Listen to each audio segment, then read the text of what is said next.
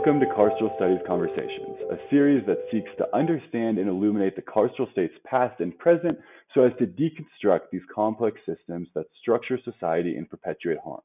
I am recording from the traditional lands of the Cato Nation and the Wichita and affiliated tribes, and was also part of the Muscogee Creek and Seminole Nations. My guest today is recording from the lands of the Ramaytush, who are the original people and stewards of the San Francisco Peninsula. My guest, who I am very excited to be in dialogue with today, uh, Subini Anama, was a special education teacher in public schools and youth prisons, and is currently an associate professor in the Graduate School of Education at Stanford University. Her research critically examines the ways students are criminalized and resists that criminalization through the mutually constitutive nature of racism and ableism, how they interlock with other marginalizing oppressions, and how these intersections impact youth education trajectories in urban schools and youth prisons. Her book, The Pedagogy of Pathologization, won the twenty nineteen A E S A Critics' Choice Book Award and the twenty eighteen N W S A Alison Pipemeyer Book Award. Thank you so much for being with us today.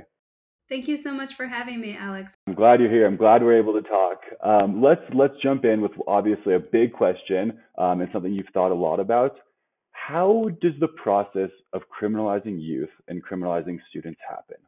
Right. So this is a big question, and I appreciate it. And yes, I think a lot about it. Um, I focus on criminalization in schools. So I just want to clarify that, because there are other folks who look at criminalization outside of schools. But I also want to clarify that criminalization does not always originate in schools, but schools are often the place where criminalization plays out. So, and I can talk about that more when we discuss the school to prison pipeline and the school prison nexus, as I, I prefer to describe it as. Um, and so we can talk about that in a little bit. But what I really want you to understand is that when, when criminalization happens in schools, it happens a number of different ways. But what I found, and why I named the book this kind of complicated name, The Pedagogy of Pathologization, is because of this cycle of pathologizing that I was seeing that students, particularly for me, was girls of color and disabled girls of color specifically, were experiencing in schools. But I think that many, many youth youth of color experience in schools. So that was a kind of cycle of hyper labeling, hyper surveillance, and hyper punishment. And I put hyper in front of all of them because we know labeling, surveillance, and punishment happens to all youth. But what we found was the hyper mattered because these kids were being labeled with many multiple labels. And once they got one unwanted label, they were more likely to have more. They were surveilled, um, which means that they were watched closely and held to higher standards than other kids. And they were punished, which means that they were experiencing extreme exclusion um, in different ways, whether it be in special education, Uh, segregated settings, whether it was um, from disciplinary exclusion, was it from um, cops and other carceral agents coming onto school grounds. Um, so there's multiple ways, but and, and there was multiple entry points to that cycle. But that cycle became very clear to me that that was what all students were continually describing when I talked to incarcerated students about what they experienced in schools. Yeah, that's really interesting that the way these the la- the hyper labeling, so hyper surveillance, and hyper punishment sort of compounds and feeds into this perpetuating cycle. How does this process of hyper labeling, hyper surveillance, and hyper punishment within the school nexus, how does that affect um, these youth as individuals and as uh, students or as learners? That's a great question, and one of the reasons I, the reason I named it. Right, we talk about it. I t- started talking about a cycle of pathologization, but then I, I also ter- ter- started discussing it as a pedagogy of pathologization. And the reason why is, I mean, A, I'm in education and we talk about pedagogy all the time, which again, just because we're academics, we don't need to use all difficult words. Pedagogy is just another way to talk about teaching, right? And teaching, whether it's your philosophy or practices, right? So just trying to make things more accessible. Um, But the reason I talked about it as a pedagogy is because not only was this hyper labeling, hyper surveillance, and hyper punishment really visible and common in all of the girls' stories, but what was also very visible and clear was about the ways that the system and the people within, including teachers, including school security officers, including administrators, including um, Uh, probation officers, and then youth prison officials, whether it be all the way from administration all the way to the teachers and security officers, really started focusing on teaching the girls about their own weaknesses and their own individual problems and what they saw as deficits. So um, through this pedagogy of pathologization. So if you did something wrong, I'm going to teach you through punishment. If you did something wrong, I'm going to teach you through more surveillance. I'm going to watch you even closer, which again, remember that hypersurveillance simply means that those kids are held to an even higher standard. Kids who've been shown to struggle, who have issues going on in their personal lives, who are who are already having a hard time in school, then they're held to even higher standards. The rules are applied more harshly, and also the punishments are applied more harshly. So that was um, one way that I saw this uh, impacting individual girls, but also large groups of students, right? Because if you look at the data, you can see that Black girls, for example, are suspended at um, at a much higher rate than white girls, and in fact, most boys in too. So, but they're also, if you so if you look at disabled Black girls, they're suspended at even higher rates than non-disabled Black girls. So again, we start to see whole groups of kids being targeted, and I want to use that word very, very consciously, is that they're being targeted, and I argue that they're being targeted for things that we that we know are aligned with their disability. So sorry about that ringing. um, so, so, you know, I really want that to be understood as well. Can you, can you explain that a little more, that they're targeted um, because or for, for things related to their disability? What does that mean? What does that look like? Yeah. So um, I'm sorry, the, my connection's just a little weak. I think you asked if I could explain what I meant by targeted for things related to their disability. So let me give you a couple of examples that might be more in the popular consciousness. And we actually, myself, um, Valissa Thompson, and Representative Ayanna Presley from um, Massachusetts actually wrote a op-ed in Teen Vogue about this, about the, the ways that Black disabled girls are targeted um, for things that happen, and the and the carceral responses to their behavior. So, in, for example, a lot of people re- might remember the story last summer of Grace, the fifteen-year-old girl who was sent um, who was sent to um, a youth prison. She was she was found in violation of her probation for getting up late for virtual school and not turning in her homework. Right.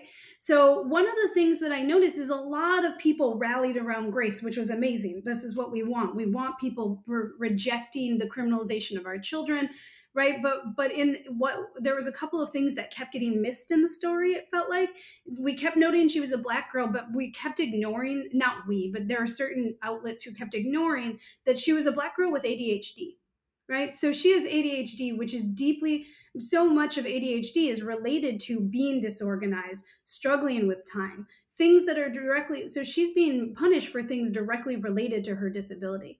And the other thing I, I really thought was not talked about enough with Grace's case is that that was two weeks after the pandemic began that she was sent to that youth prison. So it wasn't like she got some long time of, of adjustment. Right. Or the, the, the sub and, and another thing that's really important to note is that schools at that point, two weeks into the pandemic, were just starting virtual school. They did not have, and, and, and now people are getting sued for it, uh, special education supports in place in most places. I'm so sorry. Um, so, um, so they did not have those those special education supports in place. So look who gets criminalized in this situation, both of which when a school is not following the law, right? I D E A, which is the Individuals for with uh, Disabilities or Education Act, and um, mandates, right? It's part of the law that schools have to follow and give kids their accommodations and modifications. And um, so we have a school who's not following the law, and we have a, a fifteen-year-old Black girl who's getting up late during a pandemic, and technically that's a violation of her probation. Which one of these got punished afterwards, right? The Black girl. Um, and so really reminding this disabled Black girl being punished for her disability. And that's what I mean by when I say they're, they're, they're, the, the system is using them as targets to remove and punish. That's really interesting. And it shows the larger, um, just the who gets punished versus these systemic abuses that are overlooked or ignored or aren't corrected. Um, and I think it reveals also this important thing that because of labeling, surveillance, punishment in school, it feeds into this broader carceral project, that the response is punishment. The response is incarceration. Has your research revealed sort of longer-term trajectories or um, or results of this hyper-criminalization, hyper um, surveillance of students? Yeah, I mean, you know, mine and others, right? Of course, I want to I want to recognize the lineage of scholarship that I situate myself in, and and and um, the work that's come before mine um, that that that allowed me to do the work that I do. But one of the things is um, I work so I work both in public schools, and as this book revealed, I also work with um, incarcerated young women, right, and incarcerated girls of color, particularly those with disability labels. And one of the things that was very, that became very clear as I started to read the literature, and I want to say this was um, from Mike Males and a couple of other people talking about um, the ways that girls of color in particular, so they're overrepresented for status offenses, right? So the offenses that are illegal for kids under eighteen. So girls of color are already overrepresented when it comes to prosecuting those um, and serving time for those. So we have that. But what we also know is that girls are more likely, and girls of color specifically, are more likely to be um, punished more based on their original charge. So what I mean by that is they get out, they're more likely to be found in violation of their probation. Uh, they're more likely to be punished. I shouldn't say they're more likely to be found, because that actually would assume different differential behaviors, but they're more likely to be punished for a violation of their probation. So again, and, and so they're going back into jail and serving longer times based on the original um, sentence that they had. So that's that's another way that they get pulled back in. What we also found is it takes multiple years to recover from incarceration for youth. So right now I'm working, um, uh, after a, a, another study that I did in a, in a youth prison um, in twenty eighteen, I'm working with um, many of the Black girls who came out of that study and who are now no longer incarcerated, and the amount of vulnerability they still have to houselessness, to housing insecurity, to, even if it's not from the carceral state, the original charge from the carceral state, they, they are also super vulnerable to all these other things that have to do with poverty and houselessness, and the ways that we criminalize poverty makes them likely to go back to jail.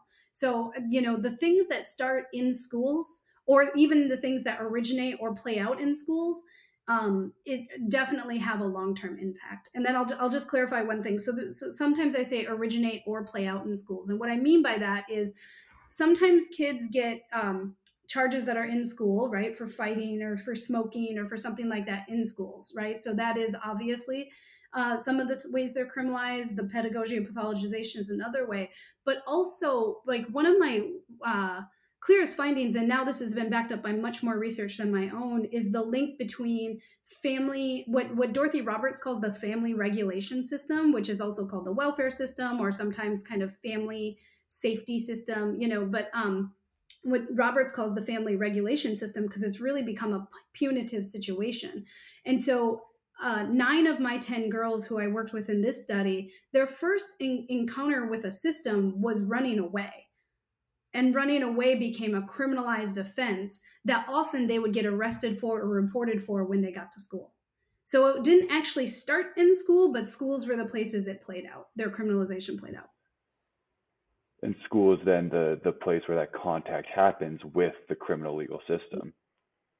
Exactly. And they, many of them talk about being, being handcuffed in schools and being perp walked out for the for the crime of running away, which, when you think about what the crime of running away is, right, it's running away, often running away from unsafe situations.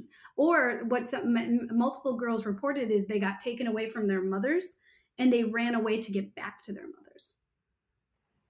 Wow, wow. And you can imagine these this process just increases the trauma, increases these consequences, and doesn't actually address these root social, the, the root causes of these social issues.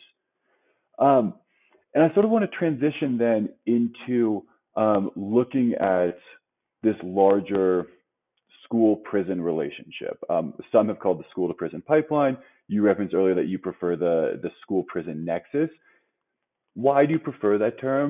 What is it? Yeah, thank you. I want to note, right, the school to prison pipeline came out of early work in the late nineties and early two thousands of people recognizing the links between criminalization and schooling. So I absolutely want to honor that that that term and honor the labor of activists and academics who and who brought that term into the public consciousness. It was really, really important work. But it, it just does certain things that that have now found as it, as we've had more time to think about and, and really interrogate the relationships between schools and prisons. Um, as you said, it can it, um, in the questions you sent me, it can look like a causal relationship. It can also look like a linear relationship. You go to school, you end up in prison, right? But as I said um, just a minute ago, with the idea of child welfare being another place where kids end up um, through schools also being carted off to prisons.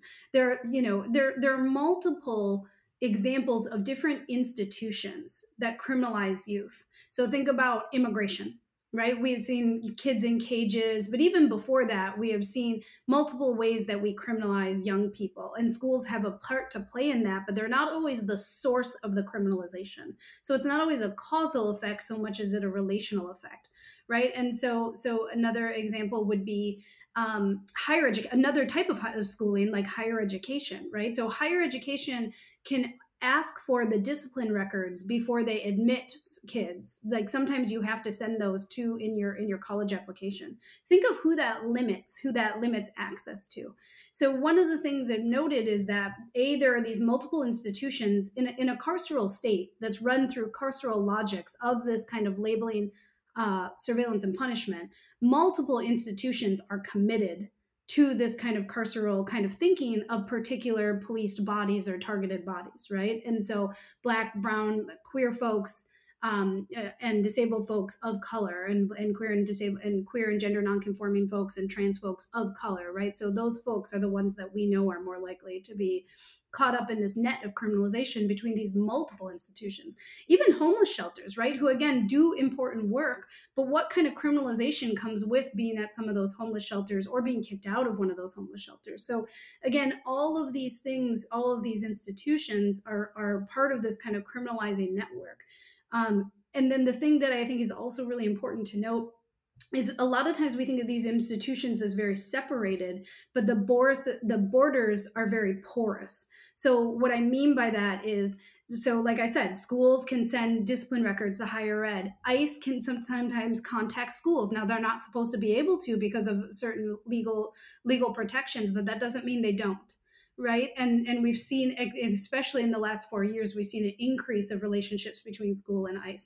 We actually know that kids in youth prisons, one of the girls I worked with was um, undocumented. And so she was, after she finished her her um, her sentence, was going to be transported to ICE and have to go through a have to go through a uh, appointment with a judge, a court hearing to decide if she was going to be deported by herself because her family is a mixed status family. So If, the, if she was going to get sent back or if she was going to be able to stay here. So just multiple ways that these institutions report on and inform each other when a person is out of line or out of that needs kind of what, what I talk about as state retribution. So again, schools are one part of that, and they're an important part of that. And I don't want to lose that focus on schools. That's, that's mine as an educator. And it works within a network of other schools, so that, or with other institutions. So that's what I want us to understand about why the nexus, which is um, Erica Miners describes as a his, as a web of, of institutions, histories, and policies that that impact carcerality in schools. Yeah, it's it's a that's a perfect way to phrase um, all of these interlo- interlocking manifestations of this logic of this of this carceral logic. And one thing I do want to ask, um, because as you place the the schools within this criminalization within um, the carceral state more broadly, one thing a lot of scholars of the carceral state have pointed out is that there there's almost always this dialectic where the state commits violence or oppression, there's also resistance. So how have students, how have youth, or how have their allies resisted this criminalization, this labeling, this targeting? Right. So I try to, and that's one thing I, I really tried to do. So when I work with incarcerated youth or or youth in public schools, I, I try to understand how they are resisting. And one of the things, you know, and, and they're resisting on multiple layers. So I want to just start with that. Like, there's no one way kids resist. It, it just really varies, right? So some of them have a lot of individual um, acts of resistance. And those individual acts of resistance are all, all often boiled down to behavioral problems and, and viewed as deficits for these kids, when really these kids are, are pushing back on a system that they know is not treating them well. So that is one way, is these, um, so what I, what I termed in the book was called strategies of resistance. And there was a whole bunch of examples, um, you know, talking back, laughing out loud, refusing to engage, all of these ways that kids said, oh, I did this. But what, what's important about these is that when I talked to the kids after, after they had done a particular thing, what they often said was, oh, no, I did this on purpose. I did this for a purpose. A lot of times um, individual acts of resistance are seen as kind of some behavioral outburst that kids have no control over, and they're situated as kids just not being able to control themselves, when really what these girls of color were telling me was, oh no, I, I needed to get out of class because that person was a jerk, and I was going and I needed to, or I needed to make a phone call and that person said no, or I just needed a break. And so I cussed this person out, or I refused to work, or I put my head down, or I rested, um, or I left, you know, so these multiple ways that, but, but it's not this impulsive kind of behaviorist, individualized kind of behavior. A lot of times, A, they know that there's a system that they're pushing against. They might not have the words to describe it, but they know they have to push against something. And B, they get their needs met. Now, those strategies of resistance are often criminalized in schools, again, and put into that pedagogy of pathologization. So it's not necessarily getting them free by any means. And sometimes it even adds time to their sentences, or adds time, adds adds additional ra- uh, uh, rationale for exclusion. But that's not those kids' fault. That's that's the adults and the ways we choose to respond to kids. So there's those individual strategies of resistance, and then there's also kids really resisting in multiple ways by coming together, figuring out how to um, how to argue for specific things that they need changed in schools.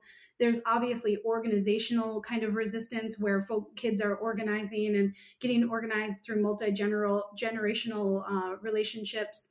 Um, pushing for abolition, right? There's whole groups like Integrate N Y C that is just, that is a client in a lawsuit pushing for um, the, the the right to an anti-racist education. There are kids working to get youth prisons closed down. Um, there are, um, and one of the things that was really interesting to me is how many of the girls talked about wanting to go into the profession um, that surrounded carceral institutions, whether it be a probation officer or things like that, but because they cared and they cared about kids and they believed that the people currently in those roles did not care about them, or there was somebody, one or two people who they who did care about them, who they wanted to emulate, but they wanted to go into those roles not to continue a pedagogy of pathologization, but instead, or those carceral logics, but instead to send care and love to those kids who are caught up in that system.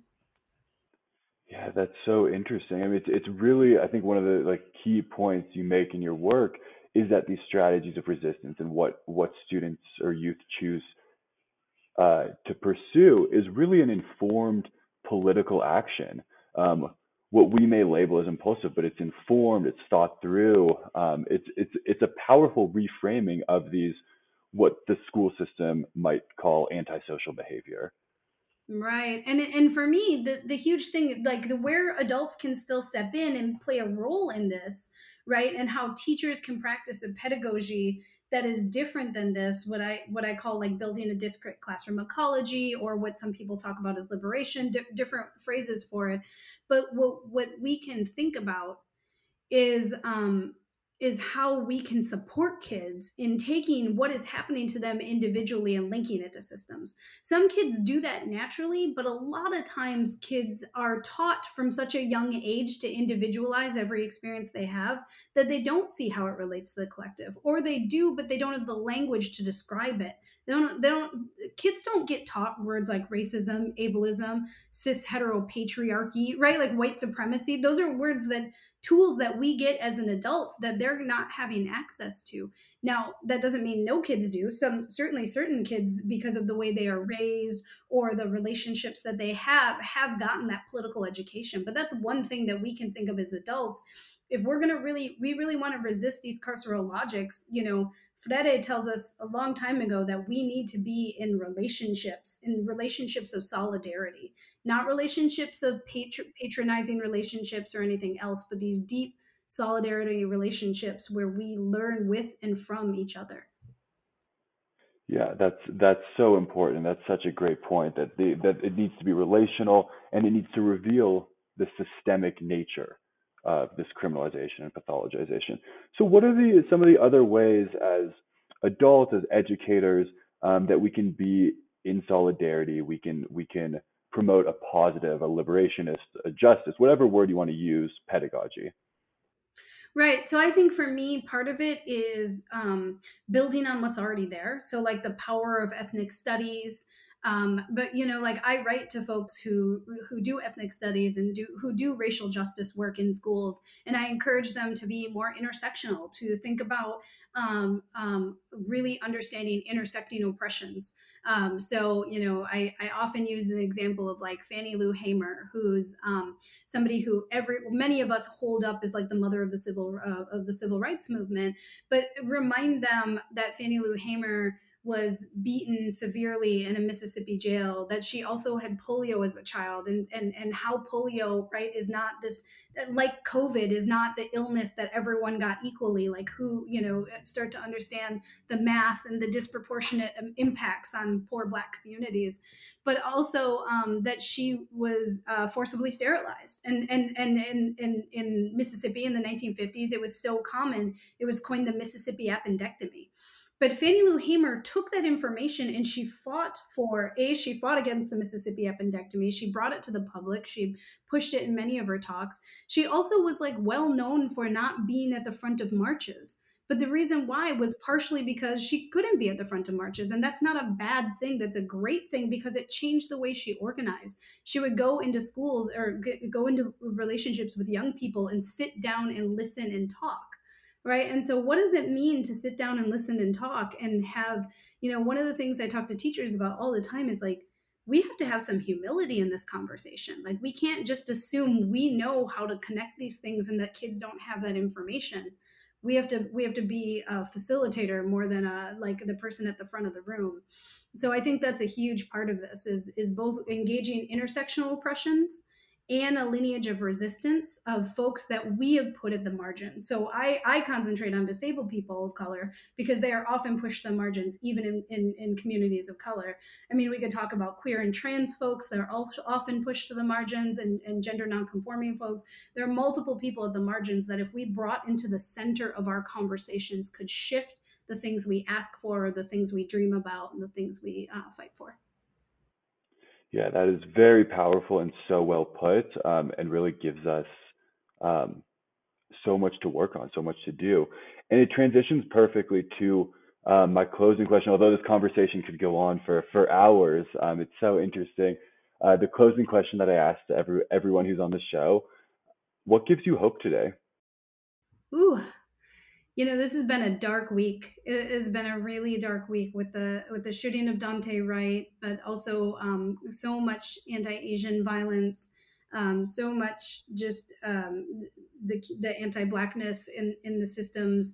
You know, it, it is hard to hold on to hope. And yet I think I really believe what Mariama Kaba says, who's an abolitionist who I read regularly and try to understand and, um, you know, Uh, where she talks about hope being a discipline and something that we have to act towards. Um, that hope isn't just a like a happy feeling, right? Like it's a it's a something that we have to practice. And so what gives me ho- hope is practicing being in community with people and figuring out, right? So like right now I'm doing a fundraiser for formerly incarcerated girls. I, you know, try to, I'm figuring out ways for my lab to hire formerly incarcerated youth and also doing interviews with other folks. But I think for everyone, right, and, and watching the movement, the, the pickup of abolition has been really exciting. Um, and I want people to remember where it's rooted in, first the abolition of slavery and then the abolition of the prison industrial complex, and not lose that as we take it to abolitionist pedagogy, abolitionist teaching, abolitionist, you know, these different ideas um, of, you know, to root out that carceral logics So that gives me a ton of hope. And it really reminds me that we have to be rooted in what that really means. Like, what does abolition mean for us? But the hope for me will always be being in relationship with young people. Like that, that is my hope, because they are so much better than we I ever was as a teenager. And, um, and also like being in relationship with them, being in conversation with our elders, like being in multi-generational movements that are create are being created right now. I mean, there's so many ways to get involved. And that's, I just want to remind people, like, if you want to practice hope, start where you are, start with what you know, and then try to figure out what you don't know and look around for who else is doing it. Um, because that is, to me, like how we get from what we have now, which is a, an incredibly violent and cruel system targeting the most marginalized, um, and, and all we're kind of rooted in those um, pathologizing and carceral logics. And if we want to get to a place where, you know, our central tenet of under of, of, of relations is care, then we have to think about how to get there, you know, through folks who are already doing the work, who are already kind of, and, and being in relationship with those marginalized people. Yeah, that's, that's great. I mean, as yeah, hope as a discipline is so important. And also, as Ruth Gilmore and others have said, as, and you're mentioning here, abolition is presence. It's being in community, it's being present, it's doing work. And I want to give you a chance um, before we sign off.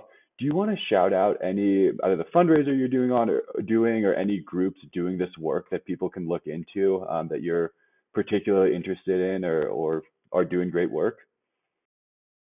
You know, I, I think, thank you for that opportunity. I mean, there's so many folks doing great work. So if you're in, in higher education, there's a there's a movement called Cops Off Campus. If you're in K through twelve education, there are cop-free schools that folks are doing. There are great youth organizing Uh, groups who are already there, such as the Black Organizing Project, um, as a Project N I A is another one that Mariama Kaba and some other folks have started.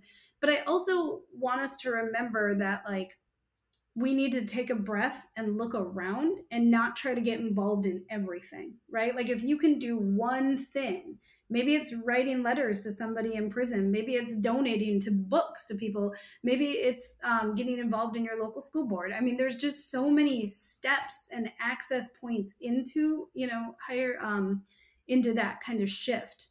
Um, so I think I think part of it is is is looking around to see who's already doing the work in your area. I think geographically, it's smart to stay local, to try to figure out what is happening in your community. Um, you know, in, in the, the issues that are going on in Brooklyn Center right outside of Minneapolis right now are so important, and they do have a larger relationship for what is going on in the world, but they also are very specific to Brooklyn Center, right? And so, and the reason I'm bringing that up, and the, and, and this is obviously related to the shooting of Dante Wright, but the reason I bring that up is because I think that's the other thing, is we can start thinking about like national change and things like that. And I don't think it's that we shouldn't do that. But I also think like communities of care, if there's anything I've learned during the pandemic around mutual aid, is that it's local. It's your it's your neighbors. It's your it's the people you your kids go to school with. It's those folks that we're in relationship with that we want to build with. And so I just really encourage us to look around what's happening in your in your neighborhood and in your city, because chances are something is happening there that you should start with, and that you should go in and listen. Like, you don't have to go up to the front of the line, right? And as an academic, I, I have to say this to myself all the time, because, right, we're told you go to the front of the line, you've got the expertise, you lead the way. But these relationships tell tell me continually to go to the back, listen, and then see what resources I can offer to the people already doing the work versus leading the work. Exactly. That is that is fantastic. That's a great way to end. This this conversation has been so interesting. Um, it's left me with questions and things to continue thinking about and working towards. And I want to thank you so much for taking the time uh, to chat with me um, and to to be in conversation. Absolutely. Thank you so much. I'm excited to listen to more of this podcast. You know, I'm I, I am new to carceral studies in the sense that I'm an educator. Like, education and carcerality haven't always been put together. So I appreciate everybody who's always doing this work and is thinking these things through that I've learned from. So thank you, and thanks to folks who are doing this work already. Good. Thank you. And thank you to our listeners. Tune in to our next episode and engage with us on Twitter.